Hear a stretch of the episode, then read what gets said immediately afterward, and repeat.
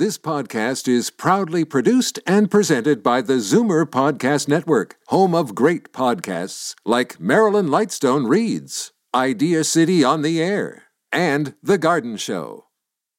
You're listening to an exclusive podcast of Fight Back on Zoomer Radio, heard weekdays from noon to one. Oh, no! Fight Back with Libby Znaimer on Zoomer Radio. Welcome back. Councillor Josh Matlow is in self-quarantine at home, and it's because he came into contact with someone who tested positive for COVID-19 on March the 5th. He's asymptomatic, but was advised by the city's medical officer of health, Dr. Eileen DeVilla, to undergo self-isolation until March 20th, and he joins us to discuss his experience. Hi, Josh. How are you? Hi, Libby. I'm well. Thank you. I'm certainly physically well, although I know I've got a journey ahead of me over the next couple of weeks. So how does this work? You're in the basement while the rest of your family is upstairs? Exactly. Yeah. I've created, to the best of my ability, a functional space where I can live in the basement. And but I am living apart from my family, including sleeping arrangements and eating and really like living apart from them over this self-isolation period. Okay, so how do you eat? Do they, do they leave a tray on the stairs or what? Yeah, we're obviously just figuring that out. Basically, last night, for example, my wife cooked some dinner. And then left it kind of in the stairwell at the basement, and then left, and then I came up wearing a mask and gloves, and got the dinner. So it's we're just figuring that out. But obviously, as long as I eat in a different place, and use my own cups and plates, etc., then we'll figure it out as we go. And is this how you were advised to do it by Dr. DeVilla?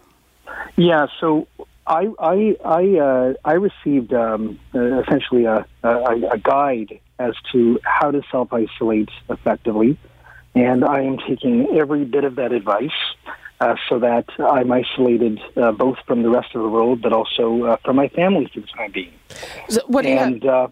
Sorry? Sorry, you have how many kids do you have? I've got one. I've got a 7-year-old daughter. Okay. So the guide, was it a written guide or just verbal instructions? What did it say? It's a PDF that I received, just showing me step by step what I should do. But I also have access to a public health nurse who I can ask questions of if I have any follow-up questions or anything isn't clear to me. And in fact, I have a public health nurse who has done today and will continue to call me every day to check in on me and to know my status, hopefully to see that I continue to remain asymptomatic. And obviously, if anything changes, then their advice will change. But as for now, the advice is that I should remain self-isolated for the time being. Did you take a test? No. Again, I'm not the expert. I'm just seeking and taking the advice. But given that I'm asymptomatic, the advice was that I immediately self-isolate. And in fact, and I think this is important to note, their practice, I've learned, is that if somebody shows symptoms, then what they do is that they track 24 hours back to anyone who might have had close contact with that person. So given that I have shown no symptoms at all, their advice is to just keep me self-isolated until March 20th, and then at that time I can come back to the world. Now, you came into contact with someone at the Beth Shalom Synagogue who returned from a conference, I believe, in Washington. Is that right? That's what I understand, yes. And how did you figure that out? So, I'll tell you what happened. So on Thursday, on March 5th, I was invited to drop by the Beth Shalom Synagogue, where they host an Out of the Cold program for vulnerable people. And I was, toured around by a couple of individuals. And then I left, and, my life continued as normal. Yesterday morning, I received a call from one of those two people who I was with, alerting me to the fact that the other had returned from Washington, D.C., where he was at a conference, where he came in contact with somebody with COVID-19, and then he himself was found to have a positive result. So the first thing that I did was that I contacted public health and to seek expert advice. And then most importantly, as soon as I received that information, I acted on it. And I would advise anybody, obviously they're telling all of us to keep good hygiene, to wash our hands frequently, to cough into our sleeves, etc. But any of us should go to credible sources of information if we do have any concerns or worries. And then, of course, act on advice by the experts. Josh, you were at the Liberal Convention on the weekend. What about that? Yeah, of course, that was top of mind for me, and I'm sure many others when I was made aware of this information. Again, the practice. So first of all, everyone there and anybody else who I've been in contact with is deemed by public health now to be of low risk, and the reason is that there are practices that when somebody is showing symptoms of COVID-19, they track back 24 hours, and then they seek to identify people who've been in close contact with them. Given the fact that I have zero symptoms, that I'm asymptomatic, they would they're not calling up people who I come in contact with. And frankly, the Liberal Convention is far more now than 24 hours ago. So I just want to give anyone who is there some reassurance that that's the advice that I've received from the Medical Officer of Health. Okay, well, that's good news, because that would be more of a problem. Now, Josh, please hold on, because we want to get to some actual business in your ward. Well, one thing we in the media are often criticized for is that we're quick to bring you the bad news, but not so fast to share it when things get fixed.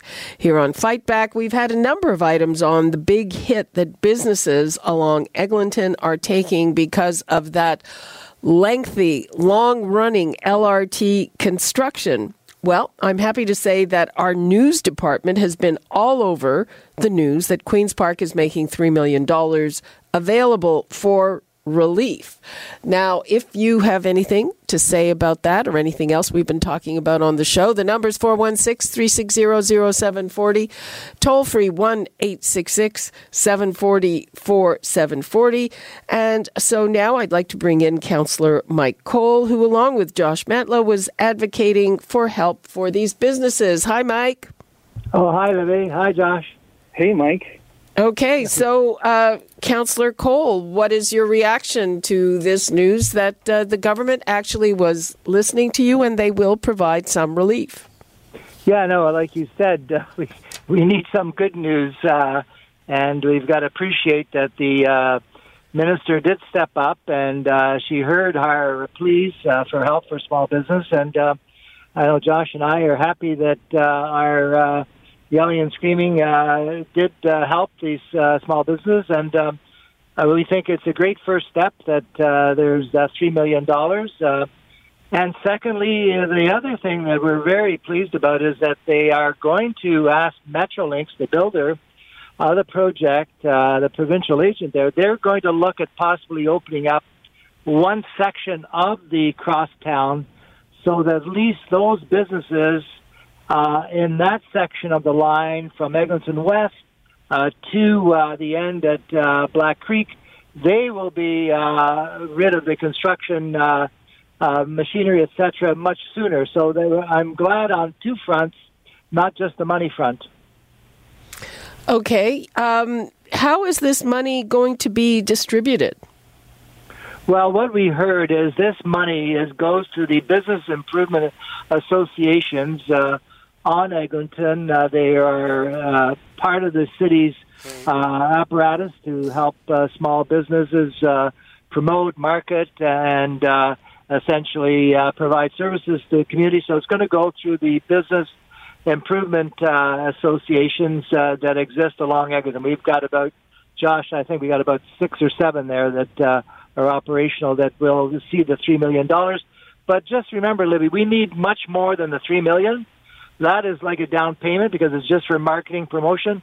We also need some money for these businesses to pay the rent and to pay their employees. Right now, none of that $3 million will help them pay the rent. So our next fight for Josh and I, when he gets out of quarantine there, is we got to get them some money so they can pay the rent.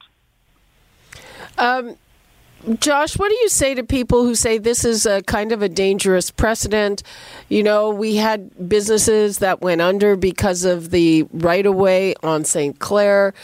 We had the King Street people who saying that the change in the traffic rules cost them a lot of business, and, you know, there was no compensation there. Well, you know, the businesses in Eglinton are absolutely not asking for a handout. They really are asking for a lifeline just to be able to survive long enough to enjoy the benefits of the LRT that's being constructed now. And the Metrolinx and the provincial government recently announced another 2-year delay, which means that even the businesses that have just been hanging on are really worried about their survival. Now, you know, compensation, I wouldn't suggest should just be money thrown into the air and see where it lands.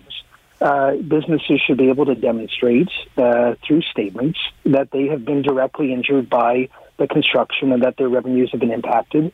And then that's how compensation should be considered. But, you know, what Mike and I have been saying to the provincial government is like, first of all, we're grateful. We're very grateful to Minister Mulroney for actively listening to us, for taking significant steps forward towards us and the businesses. We appreciate that. But what we want to make sure is, as part of the plan moving forward, that businesses are not considered collateral damage. And in fact, any major, you know, provincial transit project like this, businesses should be part of the strategy rather than sort of, you know, the government scrambling to kind of address their needs, you know, after the fact. And you know, because, you know, we want our main streets to survive, and we want these people to be able to survive. Do you think there's any appetite for that, Mike?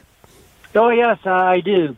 I think that they got the message loud and clear by all the awareness brought together by the media about the plight. You know, when you talk about 140 stores closing, and you talk about sidewalks blocked, parking, I mean, St. Clair was a cakewalk compared to this. I mean, this has gone on for 9 years, and then another 3 years perhaps. And plus, this is all tunneling that goes for it goes for 19 kilometers. And the other thing, Libby, the project is costing $12 billion. And part of that $12 billion, a small part we're asking for, is to be put aside to keep doors open of these businesses who just want to keep working. They don't want to put the money in their pocket. They're going to pay their rent. They're going to pay their employees. And have you got any kind of an early read on how this would be received? Well, we know that. Sorry, Josh.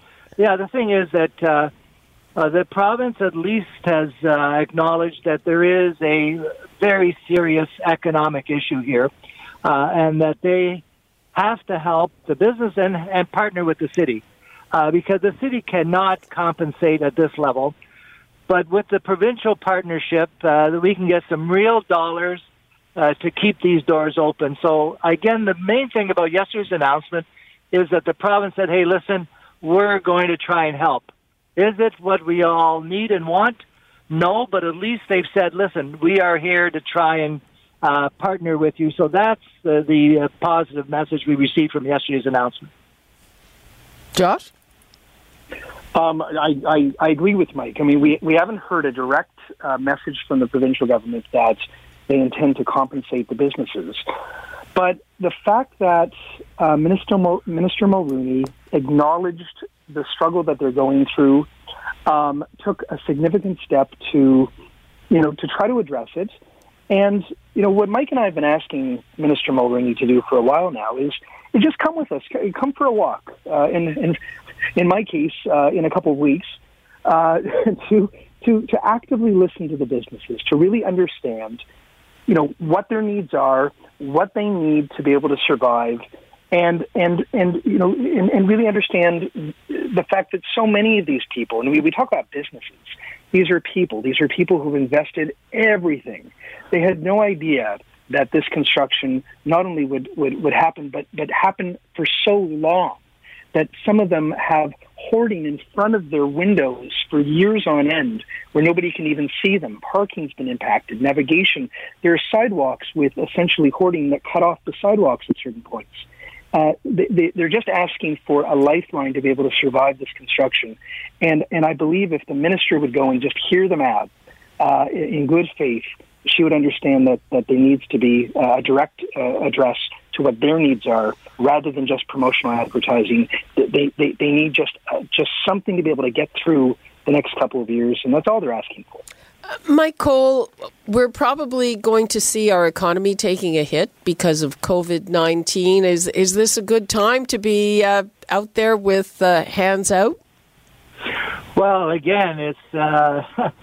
Basically, it's a time where there are people that are in desperate shape, and the fears of the virus is even going to make things worse for these people in Eglinton who are already hanging on by their fingernails. So, you know, and the main thing is it's an investment in people's jobs, because we've already lost about, we figure, 700-800 jobs with stores closing. We're going to lose another 700-800 jobs if we don't keep these doors open. Really? 700-800 jobs from those retailers along there? Yes. From Yonge Street to Keele Street, yes. McDonald's closed, Second Cup. It's not only the mom-and-pop shops. Nobody can keep their doors open. So, you know, and every small shop has 4 or 5 people working in there. Barbers, you know, people making clothing, furniture, etc. I mean, restaurants, a lot of people have lost their jobs. Okay. We are beginning to run out of time. Josh Matlow, what would you like to leave us with? Well, you know, we want to see transit built, and we want to make sure that businesses and communities are supportive of those projects and that we can move forward with improving the quality of life of everybody. But, you know, when businesses are just, you know, not only, you know, closing down in Eglinton, but imagine what businesses in Leslieville and other parts of our city are thinking when the Ontario line is proposed and elsewhere. The government would be wise to put together a plan to make sure that Eglinton business and other businesses are part of the plan rather than collateral damage. It's good for getting transit built. It recognizes the needs of those small business owners. It's good for the economy. And frankly, it's just the right thing to do. Mike Colle, what would you like to leave us with? Well, again, the province is spending $12 billion on this line. All we're saying, make sure you put a little bit of that money towards keeping these small businesses open who just want to work. And then in terms of money, the province is going to spend another $25 billion building other lines. So, put some money into fixing up Eglinton first before you spend billions everywhere else, because what we're fighting for in Eglinton, we're fighting for small business, not only in Eglinton, but if we win this battle here, we're going to help small business right across the city deal with these long-term construction projects, which are really hard. Okay. That is all the time we have. Thank you so much, Josh Matlow and Mike Colle. You're listening to an exclusive podcast of Fight Back on Zoomer Radio. Heard weekdays from noon to 1. You're listening to an exclusive podcast of Fight Back on Zoomer Radio. Heard weekdays from noon to 1. You're listening to an exclusive podcast of Fight Back on Zoomer Radio. Heard weekdays from noon to 1. This podcast is proudly produced and presented by the Zoomer Podcast Network, home of great podcasts like Marilyn Lightstone Reads, Idea City on the Air, and The Garden Show.